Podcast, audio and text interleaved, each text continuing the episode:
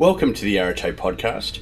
My name is Richard Triggs, and today's guest is Mark Brook, Chief Executive Officer of Asthma Australia.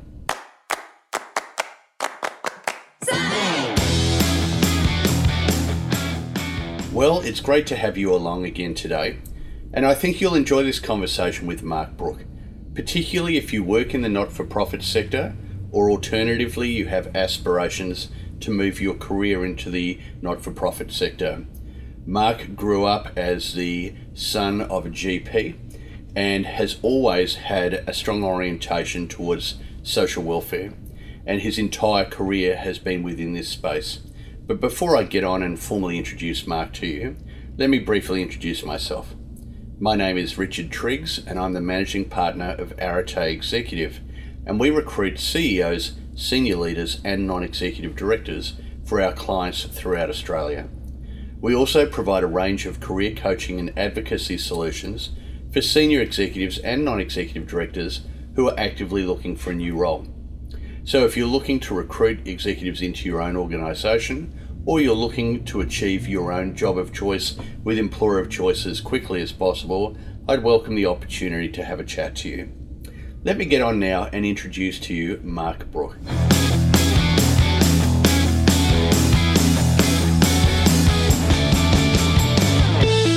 Mark Brook grew up in Brisbane, Australia, and after spending some time after leaving high school travelling internationally, he returned to Brisbane and completed a Bachelor of Business whilst working for the Police Citizens Youth Clubs Queensland, also known as the PCYC.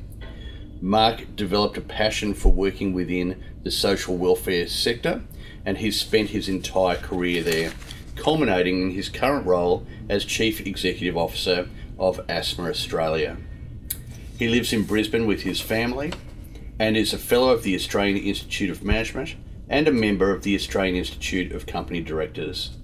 Sit back now and enjoy this conversation with Mark Brook.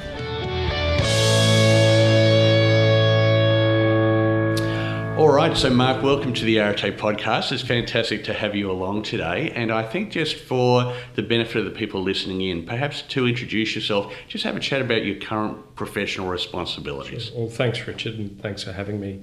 Uh, at the moment, I'm the Chief Executive Officer of uh, Asthma Australia, which is a national health charity that coordinates all of the uh, functions of asthma foundations throughout the country. So Okay. it's a large uh, peak body Mhm. that uh, has uh, uh, offices in every state and territory hmm and provides services to a broad range of Australians across all walks of life and backgrounds. So, what's the relationship between Asthma Australia and then the individual state bodies? Yep. So at the moment, we're a federated structure, and we're in the process of merging, uh, in the process of quite a historic merger of all of the federated uh, entities, as well as the two peak bodies. There's a peak body for health professionals that Mhm. work with people with asthma, and there's our own peak body as the consumer peak body. So, in fact, 10 disparate groups with 50 years history Mhm. have uh, formed a new alliance and will will will develop one company over the next 12 months. Wow, and so what uh, led to that decision?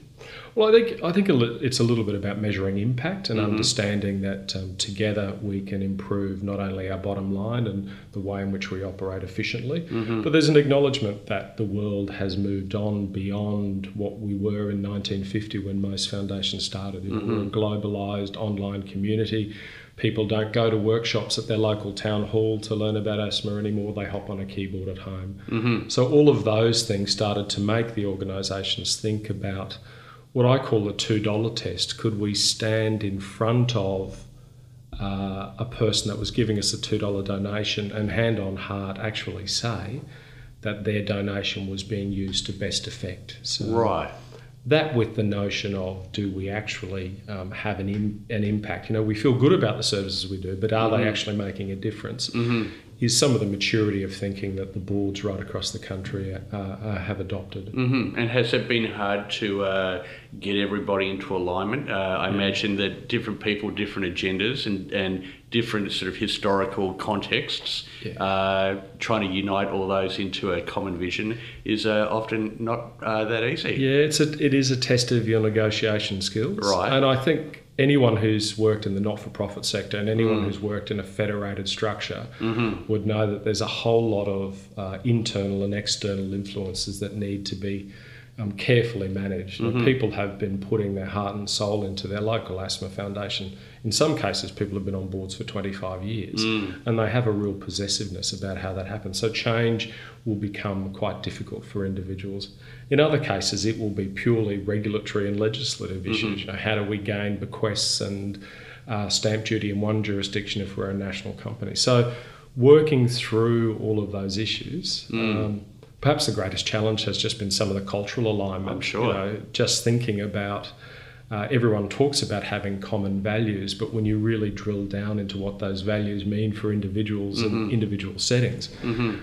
We weren't actually all that aligned across the com- uh, across the organisations, despite having you know a relatively common vision and purpose. Mm. People saw that vision and purpose through a different lens depending on where they lived. Mm-hmm. So, what would be an example of uh, where everybody culturally, I'm sure, wants to do the very best that they can for their constituents, but where there was, um, you know, a, a cultural uh, blockage that needed to be overcome to progress the conversation. Well, I think it's interesting. If you think about asthma foundations as sort of being the cornerstone of asthma research in mm-hmm. this country for 50 years, and we've been providing uh, you know, over it's over 100 million dollars now. Mm-hmm. Um, and we are recognised globally for our contribution to the way in which research in this country has been funded and then gone on to make a, an impact on asthma management treatment globally.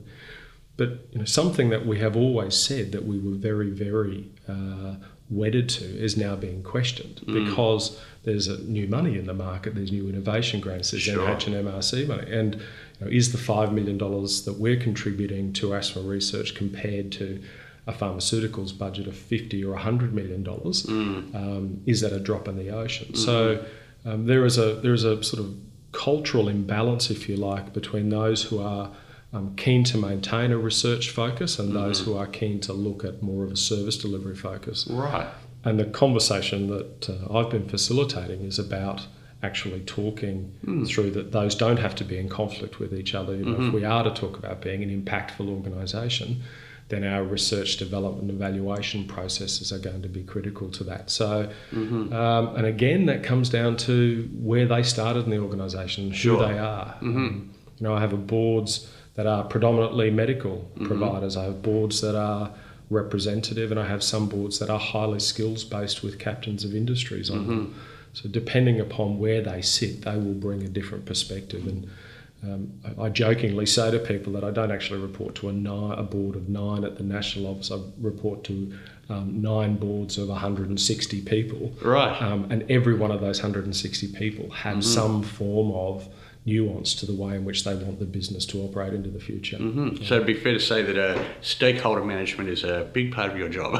yeah, I spend a, I spend a lot of times uh, communicating decisions very softly, right? Uh, but also getting people to understand why we're doing things. Sure. And um, again, anyone who understands a federated structure will know that there is always some conflict between national and state, and mm-hmm. there is always some conflict between local and state or state to state. Mm-hmm. Um, this, I think the secret to our success in trying to get to a merger has been about the commonality of vision and mm-hmm. unpacking mm-hmm. that and making sure that the guiding principles that we have all agreed to, which have now been contemporized, are applied in all of our decision making mm. at all boards. Mm-hmm. And again, holding the mirror up to yourself and having a good hard look at why sure. you're making this decision are you just trying to protect mm-hmm. uh, a, a, current policy or a current mm-hmm. uh, staff member, or are you actually about trying to make a difference for people with asthma? Mm-hmm. Because mm-hmm. the, the funny and unusual thing about this, Richard, has been that when I talk to people with asthma on the street,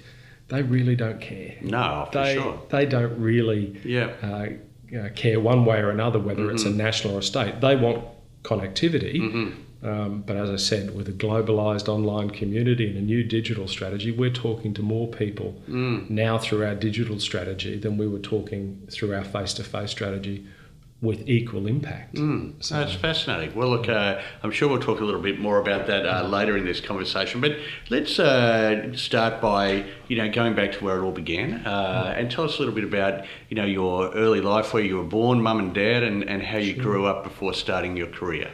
Um, so, despite uh, the accent, it doesn't betray it. I was born in Belfast uh, in the late 60s uh, at the height of a great deal of sectarian violence, which most people would know as the Troubles. Sure.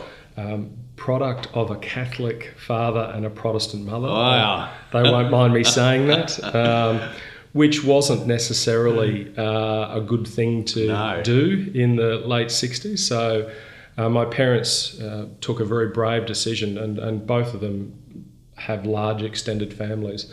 I guess they wanted to, to have a better life for my sister and I, so we moved uh, from Belfast to Australia. Ended Uh-huh. up landing in Redcliffe Okay. um, where my dad uh, worked in a steel uh, steel factory for a number of years, and then ended up owning a fabrication Okay. factory that uh, was next to it, and that was his background. Right. Um, And just one sister? Yeah, just the one sister. Older or uh, younger? Younger. Okay. So um, a few years between us. So. Right. Uh, my sister is a, a, a wonderful parent to uh, a whole brood of families, so she's continued where I've left off Uh-huh. and uh, had uh, had lots of families in the true Northern Irish, uh, uh, lots of children in the true Right. Northern Irish um, uh, tradition. Yeah. I, I just have the two boys. So. Okay. And when you grew up, was mum working? Yeah, so mum mum uh, was a GP. Okay. Uh, so worked in a home based uh, surgery, which Mm-hmm. um, sort of has shaped a lot of the way in which I worked. So in you can imagine in the early 70s to mid 70s, there were no super GP clinics and no Mm-hmm. sort of uh, GP offices in, in shopping centres. Ours, uh, mum's surgery was downstairs, which Mm-hmm. meant early memories of you know coppers coming and knocking on the door at 2 a.m. with victims of domestic violence and asking Right. my mum, who was the only female GP at the time on the Redcliffe Peninsula, to um, Sure. do some of that work. Okay, so a lot of that uh, sort of shaped the way Mm-hmm. in which uh, my early years were. I spent some of my first years were working every Saturday morning in uh, in the surgery, which sort of has given me an insight into probably a you know a, a phobia around good patient care because Right. I think those early years shaped me of you know, lots of sick people coming in. Yeah. Um, but uh, no. So what did you do on a Saturday morning? Just man the front desk? Yes, yeah. Right. I, I was I was the medical receptionist for Okay. you know literally all the way through my high school years. Uh-huh. So Okay. meant greeting um, every pensioner and, and old person that would come into the surgery and want to have a chat. Which, Right. Um, you never, you know, as you know, sitting in a waiting room, it's you pick up a magazine. Not in those days, people would want to talk to you and want to Yeah. spend time and understand what was going on. Well, that versus reading a four-year-old New Idea, there's Yeah. not much comparison, is there? yeah, that's exactly. And no one had smartphones in the, No, the mid '70s, so you sure. couldn't do anything and read emails. So. Right. Okay. And so uh, um, uh, grew up in Redcliffe, and then uh, we were of similar age. So what? Finished high school. What about 80, 80, 86. Yeah. Yeah, And 85, what- 86. What uh, what happened then? So I decided I would go travelling for a while, Mm-hmm. uh, and uh, I wanted to just um, finish high school, get a look at where I was in the world, and Yeah. um, and I guess that goes back to a little bit about trying to track down and understand my own personal heritage, Mm-hmm. and. Uh, so I spent about 12 months rather than go to university straight away. I mean, my father was a great believer that experience before education, so Mm-hmm. he wanted me to get out. Um, so all those Saturday mornings of, uh, of of earning a few bob to go and do that sort of got me backpacking throughout uh, Europe and the US. And were you working as you uh, travelled, or you'd say? yeah, yeah, all the things that your average 17 and 18 year old did, you know, working in bars and Yeah. doing stuff like that. I got a, a, a job in the UK with a friend of my old man sweeping a floor in a factory for Okay. a while. So, Picking fruit. yeah, yeah, doing anything and everything Right. so that I could pay to get to the next place I wanted to go to. Mm-hmm. So, um, ended up doing that and then came back and uh, got a role with PCYC's Queensland Right. um, as, a, as a junior program development officer at Beenleigh PCYC. So PCYC, an iconic brand. Yeah. You know, what was it that originally attracted you to um, you know that organisation? Yeah, look, I, I, as a kid, I'd gone to Redcliffe PCYC and um, was given a leadership award, Mm-hmm. you know, just hanging out there. And for me, the, the, the job popped up, and uh, you know, I applied. The old days of actually having to type your Yeah. um, your CV and put it in the post, and got Mm-hmm. a phone call, or my mum got a phone call to say they'd like to interview me. So, Just explain to people who may not be familiar what PCYC is all about. So PCYCs is one of the state's largest youth organisations, police citizens youth clubs. Um, in the old days, it used to be known as police boys clubs, but I think contemporised around the mid 70s. So it offers a range of sports, recreational, cultural development, and uh, young people programs, young, Mm-hmm. young person development programs. And I um, was working at Beenleigh PCYC on some youth leadership programs Mm-hmm. uh, and helping young people who were largely at the fringe, at the margins of um, Mm-hmm. falling into some form of uh, life of crime, Mm. uh, working with those kids. So, as a uh, you know a young, basically a teenager, Yeah. um, you know, making a decision to go down that pathway professionally versus many other things that you could have done, particularly when you considered in many respects you came from a household which is not typical of the people who would go to a PCYC. You know, what, what drove that um, appetite to do that kind of work? Uh, I've always been interested in community. I've always been interested in what makes community tick. I mean, I I can say that with the value of hindsight now. I'm not sure that I understood that at the time. But being engaged in communities and um, being part of something has always been important to me. And I, um, throughout my entire career, that's actually been something I've, I've um, Sure. I've invested a lot of time in the organisations I've worked in, and actually, you know, not seen it as a job, but seen it as a as a purpose. Um, so the the PCYC movement had this wonderful uh, youth development program at the time, which really was about equipping people with good values and, and good skills. And it's a bit maybe it's a bit blasé to say that nowadays, but it, you know the currency of that even today um, still resonates well with me and many of the people um, whether they were police officers or, or other civilians that I met then, I would regard as good friends and mentors now, people that had started to shape the way in which I saw the world. And Subsequent to that, I, I, I got a promotion and went to the, the PCYC state office as a, as a program development officer, and then uh, three years later found myself as the, um, as the state programs manager. So at the same time, I was um, going to university part time and, and, and looking at business, and Okay. that sort of. Um, I recognised that I could work in the in the community space, but you know, managing PCYCs, which can be upwards of a million dollars each, and there are thirty or forty of them at times. It was a thirty-five million dollar enterprise. Sure. You know, I needed to be able to have the skills that matched the expectations as I wanted to move my career. So. And while you were doing your business degree, was there ever a time where you thought that perhaps you wanted to go down a more commercial path uh, and and get involved in a more typical business? Yeah, look, it, if I think about our family business, my dad wanted me to go and manage um, Right. multiple steel fabrication sites, but it wasn't. Um, I had thought about work going into the commercial sector, and, I- and I think one of the nice things about working in the not-for-profit space is that there is very little that separates the two in terms of the skills you require to Oh, manage the enterprise. Absolutely. Um, and I, you know, so I, I, no, not going down the, you know, not going into a commercial space hasn't really interested me, and I guess that shaped 25 years of not-for-profit career. Um, and Mum never wanted you to go down the medical path. uh, no, and I, look, quite frankly, uh, no. I, I think I, I can say this because she's uh, she's no longer with us, but uh, working every Saturday in that medical receptionist role put me off medicine for life. I'd say. so for me, no, I wasn't. Um, Yeah. I I wasn't really interested, which is a, a bit of a contradiction given where I am now, Sure. working in a medical research and and uh, health charity. Yeah, So- but it's a bit different to treating somebody with the flu for the four thousandth Yeah, time. yeah. I look, I, I have a number of colleagues that um, work in medicine, and uh, you know, I'm, I'm really interested in uh, Mm. in the opportunities. But no, it was not something that ever Sure. that ever took uh, ever took my. And so you're with you're with PCYC for quite a significant period of time, Yeah. ending up as a deputy CEO. Yeah, I. Um, you, you might recall the Fitzgerald inquiry came along in the late 80s. Uh, that created some conversations about how PCYC was uh, was managed, and in the in the PCYC. Um, just to, to give some context, police youth clubs are actually a partnership between the community company and the police service, Right. insofar as the majority of the labour costs are funded police officers' salaries.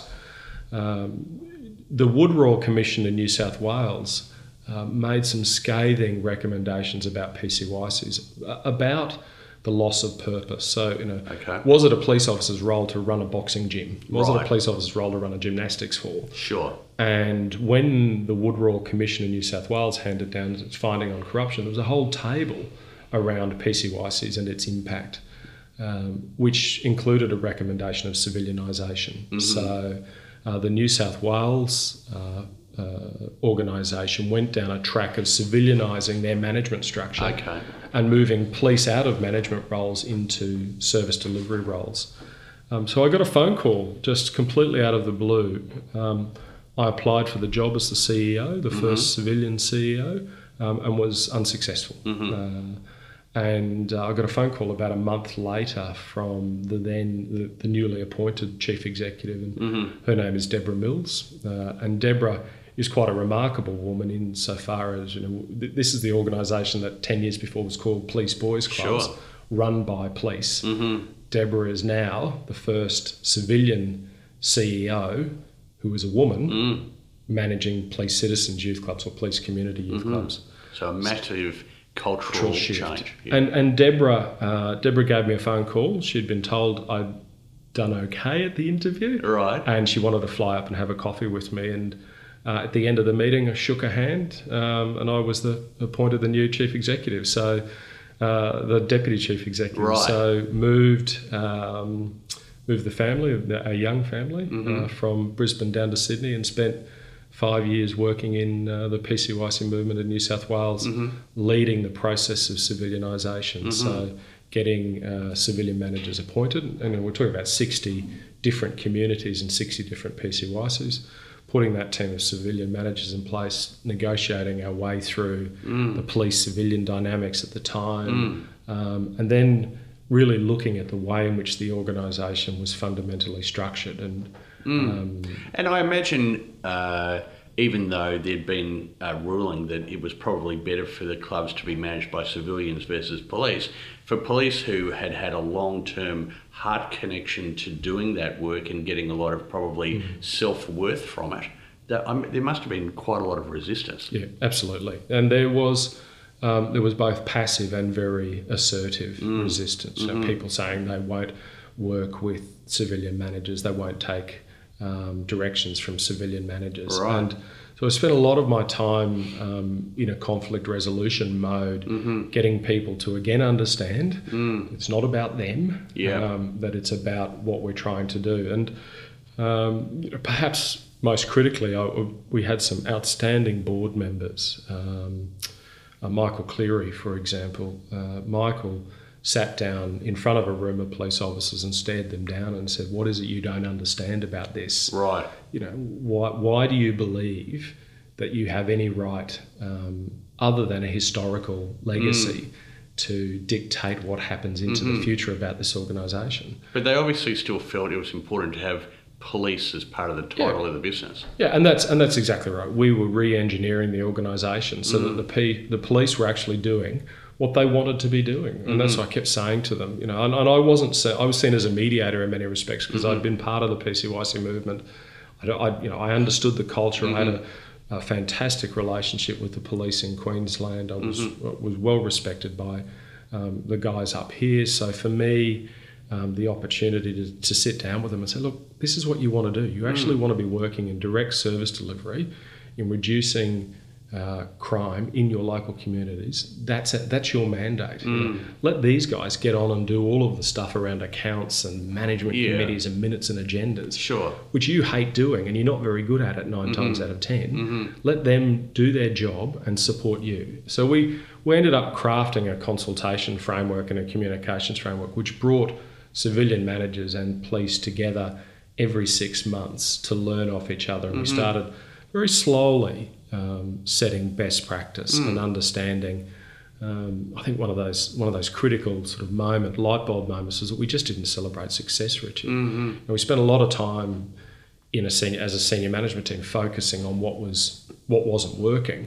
We actually had this pot of things that were going remarkably well. Uh, um, Hmm, that's fascinating. So, what eventually took you away from PCYC and to uh, Playgroup Queensland? Yeah, I look. I was. I'd been at PCYCs for almost 15 years, accumulatively throughout the two organisations. and I'd been the bridesmaid to a fantastic CEO. Uh, and it was Deborah that actually encouraged me Right. and said, I think it's time you tried to work in your own organisation and, and use some of the skills that Sure. you've been demonstrating here. So, um, piece, um, Playgroup came up out of the blue. I got a phone call to say that there was a not for profit in Queensland. Uh, it was uh, nearly insolvent. It had no money on it, so no money in the accounts. It was no money in its balance sheet. And at that time, I was really ready to rip in and have a go at something. Um, I didn't know anything anything about Playgroup whatsoever. And I had, I, even though I had a small son, um, Tracy and I, uh, I think Tom and Will were maybe um, four and maybe six months when we moved back to Queensland. So for us, it was it, it was really when I started to do my homework into Playgroup, it was really quite interesting. Again, a very proud history as an organisation. And what are they all about? Well, they, they provide parenting services to parents and children. So they're informal groups, they get people together, they allow parents to exchange information whilst their children socialise. Um, that's a very vanilla sort of conversation about what a playgroup is. When you what what got me really interested when you, you look down into what they actually did in the community in terms of um, broader social impact. They, they were creating connections between parents. They were allowing kids who would become lifelong friends to come together. We were working on children's developmental skills. Um, but it struck me again that uh, the, the organisation was a little bit, and I describe it like this now, sort of white, middle class, OshKosh, B'gosh wearing Right. families. Yep. Um, and there was this group in the community who really weren't accessing the playgroup movement, and that were you know, young parents, for example, um, Aboriginal and Torres Strait Islander communities, migrant and newly arrived families. So um, we, we wanted to sit down. Um, so when I began, um, it's it's no joke. I paid the I began three weeks before Christmas, and paid the Christmas wages on um, on my own Visa card for the staff because uh, they had literally they exhausted an overdraft. Wow. Um, so starting from a complete clean sheet, Mm. uh, new board, you know, went about um, working with a very good chairperson at the time, uh, who was a new chairperson, recruiting a skills-based board who were really passionate Mm. about uh, early years development for children and family development. And then nine years later, um, incredibly healthy balance sheet. We owned our own building. Mm-hmm. We went from having eight staff to 160 staff. So, what were some of the pivotal uh, strategies you implemented to enact such a, a you know amazing turnaround? Well, I think um, it's a membership organisation, and I, I think they had lost touch in the early years with what members were actually wanting. So, you know, was was the product relevant in in a in the sort of contemporary communities in which we were living in? Um, were the membership offerings the right value propositions? Were we just relying on a brochure from ten years prior that said you got access to a toy library and insurance. Right. You know, well, people didn't value that Sure. like they valued, for example, information and advice from a helpline on um, on child development Right. and connecting your playgroup to people all over Australia and providing information back to them or recruiting new members to your playgroup. So we, we fundamentally restructured the way in which uh, Playgroup Queensland worked with community playgroups. And then we started having conversations with the federal government. And this is about the time that um, John Howard arrived on the scene, so there was some um, broad political change. You know, these are the buoyant years in terms of Australia's economy. That, You know, we, we weren't in deficit. There was new money about. Um, Larry Anthony uh, was was uh, uh, made the first ever uh, minister for children in the federal government, uh, a junior minister portfolio. We started to talk to Larry about wanting to engage using the playgroup model uh, in uh, isolated communities and also in communities that were hard to reach, and ended up creating what, what is technically called the Family Support Early Intervention Division. Um, if you look at playgroups, when I started and look at when uh, I finished almost 10 years later, the balance was 100% community playgroups. It's now roughly 50 50. So these specialised playgroups with paid facilitators delivering outcomes for children experiencing child abuse and a whole range of other issues became. Um, become a bit of a financial saviour for the organisation, but certainly also gave us a reputation as being an organisation that was adaptable and was looking towards uh, an impact rather than just uh, going through the motions of delivering services. Mm-hmm. And what about you know you personally uh, stepping from deputy CEO into your first CEO role in a new organisation for you, and at you know a relatively young age? Yeah. What what were some of the um, uh, things that you noticed in terms of your own capability, the gaps um, from a skills point of view, and, and how did you go about uh, proactively improving your capability? Well, it was interesting because I think I'd always been shielded by my chief executives into some of the more nuanced board dynamics about how to, you know, dealing with the board, understanding the way in which they were operating. Uh, and here I was as, as the officer of the company reporting to this board. So I certainly think that was that was an area where I had to um, mature relatively quickly, um, and I got a real sense about um, understanding and respecting the difference between a board and how I, as a CEO, could uh, influence and, and advise in terms of strategy. Uh, uh, and there was some, you know, there was certainly in the first couple of years, I, I didn't make the mistake of thinking I was also the board, but but but had to move around that um, that fine line between you know, being being honest with the board in terms of look, I, I don't think that's a strategy that we can pursue at this time, and here's the reasons. To then respecting the fact that boards, particularly, and we had a very very good skills based dynamic board with several senior individuals in, from corporates around Queensland sitting on that board who would say to me, Mark, this is a board decision. Um, so it took me some time to sort of reorientate. Um, the other, the, I guess, the other big change was it was moving out of a, an operational paradigm in my own head into a strategic realm. Um, so, const, you know, letting go, if you like, and letting um, a good group of general managers get on with running the business um, and doing the day to day stuff. And, and my job was to be able to create the environment and the opportunities that enable them to do that. So, Okay. I mean, earlier in your career, you'd uh, gone and done a degree in business to give you some rounding out in terms of your formal capability. At any point, did you think uh, it would be uh, worthy to go and do an MBA, or were you attracted to doing more formal study like that? Um, uh, throughout my entire career, I've sort of kept up and done professional development opportunities, but um, I hadn't really got to the point where I'd wanted to go back and do my MBA. And uh, you know, I think when I reflect on that, uh, it, it it was more so because um, the organisations I've worked in, I've always come in as a reformist chief executive, and it's all it's almost all all consuming. Uh, so I, I soon learnt, and, and it's one of it's it's in my next uh, five year career goals to go back and complete um, uh, my MBA Right. uh, and have a look at doing that. Uh, you know, the AICD courses and AIM courses and those types of things have been invaluable to me. But I think in terms of my own postgraduate qualifications, it's something um, because nothing stays the same. You know, uh, as I've sort of said, you know, we're now working on a very large digital strategy for the organisation that. You know, five years ago, Sure. you know, the, the word disruption didn't mean what it means in terms of digital disruption. Ab- now we're starting to understand. That's been one of the things that I've been really keen to do is try to get ahead of the next issue. So It's very interesting that you you know you raise that point. I mean, uh, uh, I talk about disruption. Uh, obviously, LinkedIn having a tremendous disruption effect on the recruitment industry, just like Uber and uh, you know uh, accommodation services and so on.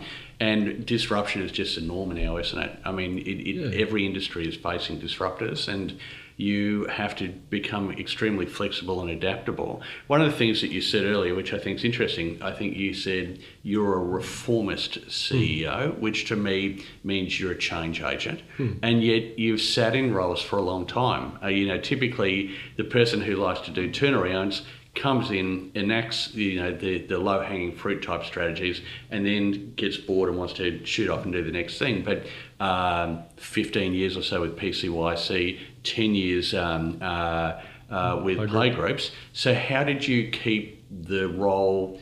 Uh, intellectually stimulating to enable you to, you know, give that length of service. It, uh, yeah, it, it's a good question. I think for me, um, you'd never walk into a job expecting uh, knowing what that, that year will hold. Sure. Um, the the external influences in the not for profit sector. So, whether it was you know, changes to government policy and funding requirements, um, always had something new mm. that meant that organisations were always reinventing themselves. So, mm-hmm. I guess when I when I sort of talk about being a change agent, it's not it's not the wham bam, thank you, ma'am, come in, yeah. you know, cut workforce to improve profit mm-hmm. model. Um, You're not the toe cutter. Well, no, and, and quite frankly, I, I, you know I'm friends with a couple of colleagues who do that for a living. Sure. Um, in the corporate world, but I don't think that actually creates sustainability mm-hmm. for an organisation, mm-hmm. and it mm-hmm. certainly doesn't empower people to want to go back out to work and achieve um, what you have set or you and the board have set in terms of strategies. Mm-hmm. You know, I'm I'm really proud of the fact at Playgroup Queensland that we you know we, we were awarded uh, the Australian Work Life Balance Award for the not for profit sector. Mm-hmm. And not so much the award, but the fact that we were living what we were doing. Mm-hmm. We were a family centric organisation with a family centric workforce, actually doing what we said we would do. Mm-hmm. Um, you know, we were we were Australia's healthiest workplace, or Queensland's healthiest workplace. Mm. So um, long before Google had bean bags and sure. the notion of sort of um, freckles on your front counter. we actually sat down and went, well, what does this mean? Right. What, what, do we want? And I, you know, unashamedly, I think the reason that I stayed in that job was because the people um, were so committed to the role. But there came a day, and I, right. I, I still remember it. I sat there and went, okay, you know, I'm about to do our second website or our third website and I'm on a new database, yep. it's time to go. Right. Well, there's just you can only do so many new websites and databases. So that was the catalyst to make you think time for a change. Yeah, and I look, I uh, Playgroup was at excuse me, Playgroup was at the point where everything um, I'd wanted to achieve was right. Mm-hmm. So. Okay, and so how did the uh, the asthma opportunity come up on your radar? Um, there was I got a phone call again. I got a phone call to say that they were looking for someone who could steady the ship, mm-hmm. but also who had experience in bringing together disparate groups into a conversation about mm-hmm. service delivery and efficiency. So right from the get go, they were considering this uh, yeah. national amalgamation. Well, it was certainly that it was the agenda of um, the Queensland chairman Charles right. Mitchell. So yes. he appointed me into that role, mm-hmm. and from day one said, "Look, you need to." You need to create the environment and show the leadership necessary that potentially you will do yourself out of a job as the Queensland CEO mm-hmm. one day mm-hmm. and become a state manager. And mm. It, it's titles. Quite quite frankly, it's just a title. Sure. Um, I've worked as a you know CEO and a state manager, and I can tell you, um, the state manager's role became a lot easier because I didn't have to work at a board and uh, an sure. interface. Yeah. Um, I had greater accountability mm-hmm. as a state member than I did as a small not-for-profit CEO. Mm-hmm. So, um, for me, that was made abundantly clear that we had to uh, make Queensland Foundation best practice. We had to make it one that other states would stand up and take notice of, and that I needed to show the leadership to my colleagues right across the country that uh, um, that the single entity was um, not only something that wasn't to be feared, but was more so um, the opportunity for better ways of working and more engagement for people with asthma. Mm-hmm. It's interesting. Um, uh, you see quite uh, often in this space that one particular state uh, feels a requirement to uh, put themselves up as best practice in order to get other mm. states to start to engage with this idea of amalgamation being the right yeah. move forward. What were some of the best practice initiatives that you are undertook and able to do that? So, we, for a long time, the organisation had been reliant upon government grants. Mm-hmm. We wanted to diversify our revenue stream. Mm-hmm. Um, so, we looked at uh, improving our op shops and our art unions programs, both of which cr- contributed new money to the organisation. Um, we wanted to reconnect with our donors and uh, also have a chat to um, we had very few corporate partners and we wanted to reconnect to the corporate community mm-hmm. um, a, sort of as a coverall comment asthma wasn't seen as sexy you know in the late mm. 70s and 80s um, more people were dying of asthma in Australia than road deaths. Mm-hmm. So, um, but as medical advances have come on, what we've seen now is that asthma has lost ground, if you will, from some of the more um, uh, high profile charities, whether it's diabetes or the cancer suite of charities. Um, yeah, and I think um, because of its its it had lost some of its provenance in terms of the public's mind, that had seen uh, impacts in terms of the way in which the organisation had um, engaged with the corporate community and engaged with government. So a lot of a lot of our early years were about creating um, an improved understanding about where asthma was in, in contemporary society. When you're going out and you're having to pitch for corporate engagement, um, and you're in a sense competing with all of these other disability medical related not for profits, how what, what are the things that you have to do to you know become the not for profit of choice? Yeah. Um, what, what, how do you how do you build a strategy around that? Uh, look, it's yeah, it, it's it's a it's a challenging environment at the moment because I think uh, the plethora of charities, particularly in the medical and health space. Um, and if you think about the McGrath Foundation, it wasn't here ten years ago. It's now number one. Wow. You know, Okay. so uh, for us, when when we talk to corporates, um, we don't just walk in and put a cap in hand approach anymore. That's you know the, the days of corporates just handing over a check.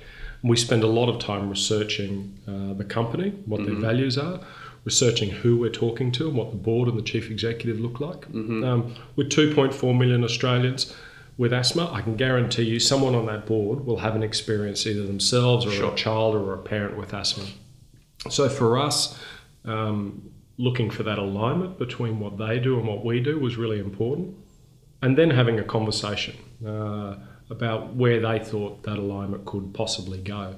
So we signed um, completely out of the um, completely out of the blue. Hudson's Coffee uh, Oh, yeah. is now a major one of our principal partners, uh, Right. funding significant asthma research. And everyone goes, "What? How did Hudson's Coffee?" Um, if you do your research, and I'm not giving away anything new, so if you do your research, Hudson's Coffee um, is the largest provider of coffee shops in private uh, hospitals in this country. Right. So they have a direct clientele, which are medical professionals, Sure. and they wanted to demonstrate to their constituency that they were backing a cause. Um, what made us interested to them is that they weren't going to join a chart which had 50 charities all dotted. They wanted brand presence and they Right. wanted the opportunity to be prominent as a, as a partner. Yeah. They didn't want to see their logo fifth from the bottom on a plat. You know, there's a platinum at the top, and they were down here. Right. No one on that board had asthma, but Mm. there was a there was an opportunity and a synergy between what we wanted to do and what they wanted to do. Mm, that's fascinating. And so, um, was that a situation where you identified them as a target, and and you approached presenting, uh, you know, uh, essentially a pitch, you know, um, or was it more that they approached you? No, we approached them. Right. Um, we could see they didn't have any charity partners. Yeah. Um, we could see that there was a new marketing manager had just commenced in the role. Right. Uh, and um, we, we knew that potentially a new marketing manager Mm-hmm. would mean a new opportunity to look at strategy. Mm.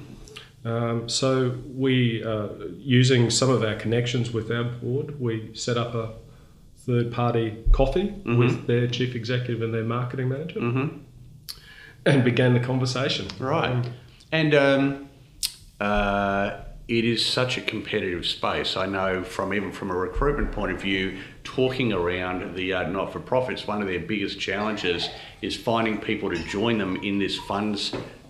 Uh, you know, raising type roles. Uh, finding good people to do that is incredibly hard, isn't it? yeah. Yeah. I think um, you know so many of our partners are looking at ways in which they can engage their staff in fundraising, so you know, third party giving. Mm-hmm. So we wanted to create. Right now, we've got a challenge with uh, with a corporate partner where their staff have been challenged to raise hundred thousand dollars Right. um, over the next twelve months, and whatever they raise, the company will match. Okay, that's great.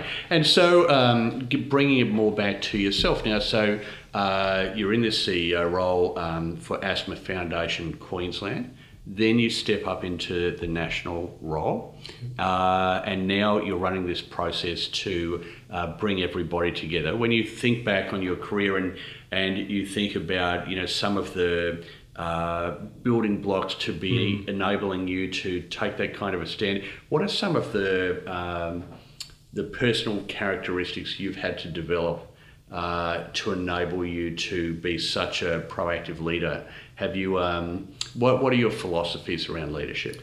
Um, certainly, I you know, there's a um, again. My dad is very good at you're born with two ears and one mouth. Mark, it's Right. best use the one you got more of. Yeah. Right, Look, we spend a lot of time listening and understanding um, and what people are saying to us, uh, and and being inclusive and transparent are very easy to say, but it's then actually when you get feedback that you don't like, do you put it in the bottom drawer, or do you actually leave it on the table from people and say, well, let's have a conversation about this? Mm-hmm. so over my career, I've become remarkably more assertive in doing that. You know, oh, they, you know, they're just whinging. It's just another state having a whinge. Ignore it. Right. Versus, no, we're not going to ignore that. We're going to bring people in and we'll have a chat about it. Mm-hmm. And maybe we're wrong, but maybe they just haven't heard our message. So, um, being clear about how we're communicating is something that over 20 years, um, it's, it's a skill that we've had to develop, that I've had to develop as a E CEO. And one of the things about that is understanding that if a person hasn't understood you, that's your responsibility, not theirs. That's right. Yeah. No, and I, you know, ver- I became incredibly frustrated once with a, a state president going, "What are you not getting about this?" um, and it was incredibly clear to me he was getting it. Yeah. Um, he was getting what I was saying, and I wasn't saying the right thing. Sure. In the, we were both on the same page. So rather than let that fester over time, uh, we sat down and gone, right, what do we actually mean, and how does this look? Okay, and and so communication has obviously been you know a, a cornerstone to your leadership development. What are some of the other skills? I mean, for me, uh, certainly people leadership uh, and building uh, a very strong senior management team and an entire workforce has been something I've spent a lot of my time in creating environments where people are valued. Uh, and in terms of being valued, that their their value is not um, sort of nailed to the wall in terms of their job, but their value is celebrated across the entire organisation. So whether you're the accounts receivable clerk or you're the um, the senior uh, asthma educator in a, in a in a community, everyone has a value. So we spent a, I've spent a lot of time investing in the people that work uh, for me and around me to be able to get that sense. Um, I've also, uh, it, I think, what defines that leadership is also acknowledging that people will come and go. Um, you know, Deborah Mills, the CEO I referred to before, had she said to me, "My job on day one is to make you is to make you better for the next organisation you work with," and that's sort of resonated in the back of my mind. And that was 25 years ago that she said that, but it's resonated all the way through my career that I want people to be really good and shine in their jobs, but be even better. So that you know, when I'm doing a referee, I'm not actually giving a referee that is. Uh, um, That's a really interesting. I've never heard that before. And when you think about it, uh, one, I think it'd be very rare for somebody to espouse that. I want to make you better for your next employer, and and actually mean it. But for the person hearing that, that must be a tremendously wonderful thing to hear from your boss. Uh, you know that they are going to be invested in your success, and they also want to encourage you to go on and, and flourish elsewhere. That, when she said that to you, you must have felt very um, empowering. it actually gives you the confidence and, and, and you know it inspires a loyalty as well. Yeah, I mean, if, if you're going to be sending me to all of these courses and making me do these professional development opportunities, um, then, then I want the opportunity to both repay you in terms of hard work in the current position, um, but I, I, I, I frequently meet with CEOs that I've worked with over many years, some of whom are now, you know, chairmen of large not-for-profits in their own right, and we, we've had conversations about the same thing.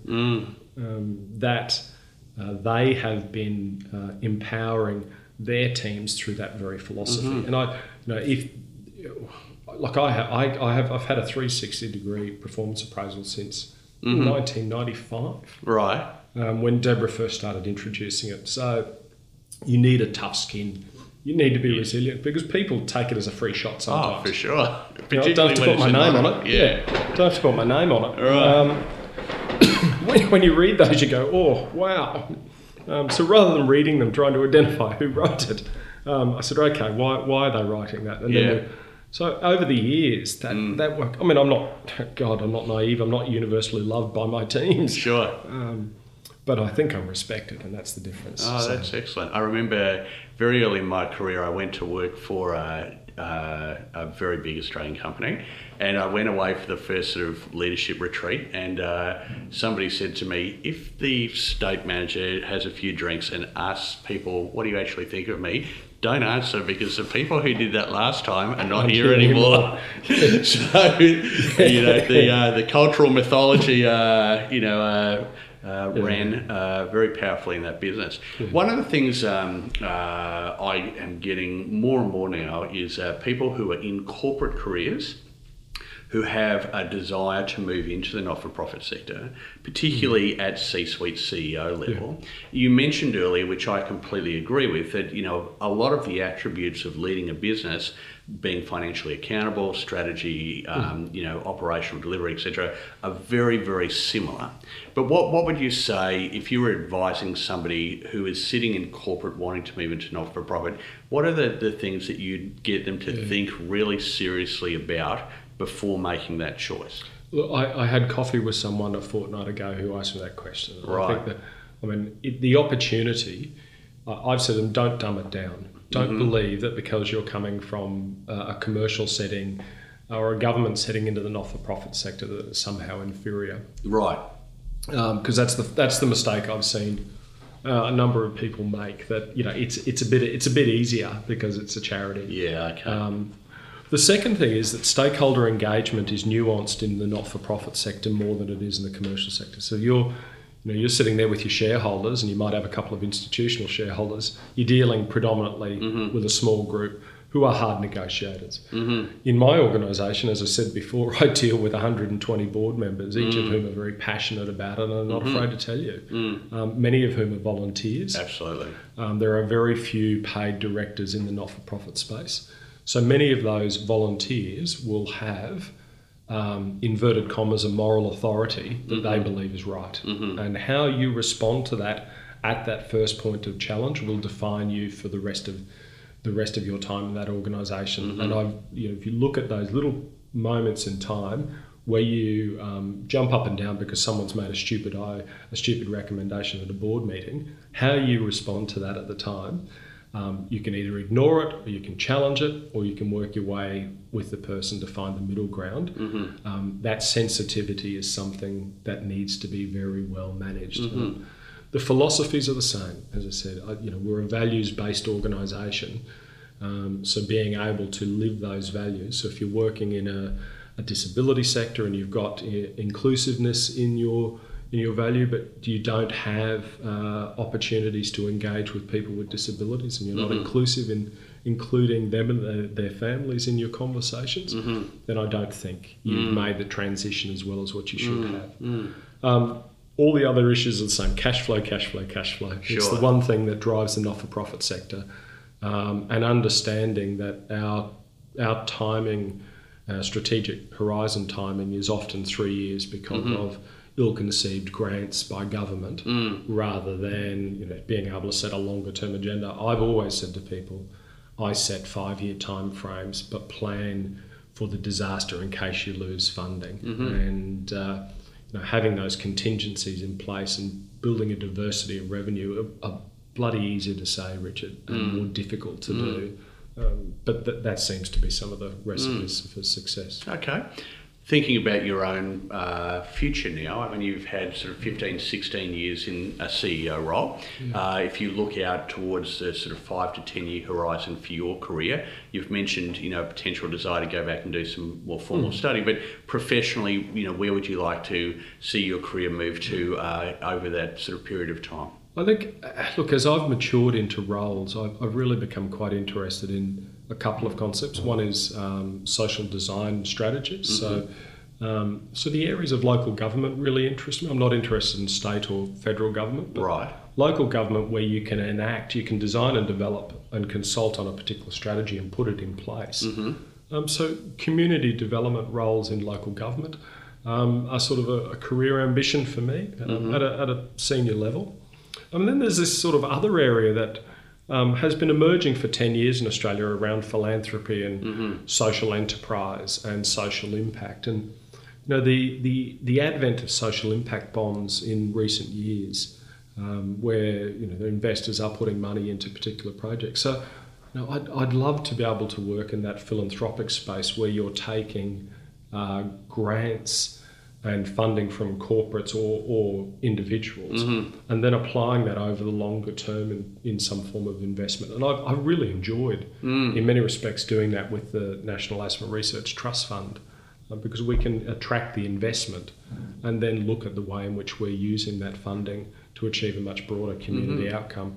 So the notion of social impact has been um, widely bandied around by the sector, and I, I, I'm not sure that we actually know what it means yet because of um, disruptive technologies mm. and the way in which we're engaging. Mm. Um, if you'd have asked me 12 months ago, would I be talking to investors in the United States about um, IT for asthma, mm-hmm. I would have laughed at you. But here we are. You know, I, leave next week to go and talk to a philanthropist who is interested in investing in IT. Um, solutions for people with asthma. Right. So that wow. that work is really interesting. And and they're attracted to doing that in an Australian context rather than in a US context? For what reason? Um, smaller populations and direct access to market. Okay. Uh, and we're more nimble. Right. So the U- the US has, uh, I think, 18 asthma charities, mm-hmm. um, all of which are quite um, quite uh, cannibalistic of each sure. other's work. Yeah. So the, the fact that they can work directly with us, but I think the other issue is that we have we now have a track record, mm-hmm. um, and that track record um, was highlighted at an international conference mm-hmm. six months ago where, where, where this seed got planted. Mm-hmm. So um, never, I'm never surprised anymore about where opportunities sure. appear from. You know, you, we're standing there talking to someone in a conference in the UK. Mm-hmm. Um, they have a chat to someone in, in the US and they say there's this, there's this team in Australia that are looking at this new technology. How about right. invest in it? Yeah, so um, we've done a lot of work with a uh, Queensland Medical Research investment uh, here in Brisbane, and certainly, uh, you know, the investments that are being made into new technologies uh, across a whole plethora of different medical sort of uh, orientations is fascinating. Mm-hmm. So I think uh, you know Queensland and Australia is building quite a reputation in that space. Yeah. QMIR sets a very high benchmark mm-hmm. in this space. Um, if, if, we could emulate some of their work, mm. that would be fantastic. Great. And look, um, just to close out the conversation, because I know you've got a, a lot of things to get on with today. We've talked a lot about work. You know, what what what you like to do to enjoy your time? Uh, you've obviously got family, but uh, what are some yeah. of your hobbies when you're not working so um, hard? So I, I am a I'm a just, if you could see me, you wouldn't believe it, but I'm a mad football uh, player. So right. Um, we are a football family. All three boys in our family. Which league? Uh, well, I'm an EPL and a Tottenham supporter, so um, if you're following it at the moment, you will hope Leicester gets knocked off in the right. final two games, so Tottenham can leapfrog them. Okay, so what we're talking about soccer here. We're talking about sorry, yeah, no, for the yeah for the uninitiated, yeah. football is soccer. Yeah. So, um, but no, I, I enjoy. Uh, you know, I play socially in a, okay. in, a in, an over 45s team. Um, when I say play, I stand at left back, and yeah. if the ball runs past me, I'll let it go. Um, but both my kids are playing football at a, an elite level, okay. so love it. Um, you know, I'd spend most of my Saturdays at a school barbecue during football season. Um, right. You know, uh, flipping burgers whilst talking to other mums and dads about right. football. Um, but I, I, you know, I, am I'm, I'm a keen gardener. I really, um, I've sort of got into tropical gardening purely by accident because okay. you needed something that you could come back to and see it as a work in progress. Right. So I've been doing that uh, since we moved to our house about 10 years ago and slowly So, so if we visited you, you've got quite a lush tropical garden, have you? Yeah, there's not much grass, mate. Right. So we've got a small patch of grass around a pool and that's yeah. about it. So yeah. Okay. Oh, that's great. Well, look, um, I really appreciate you taking the time today and uh, coughing notwithstanding, yeah, it is the season for that. Uh, thanks again and have a fantastic afternoon. Thanks, Richard. Thanks okay. for the opportunity.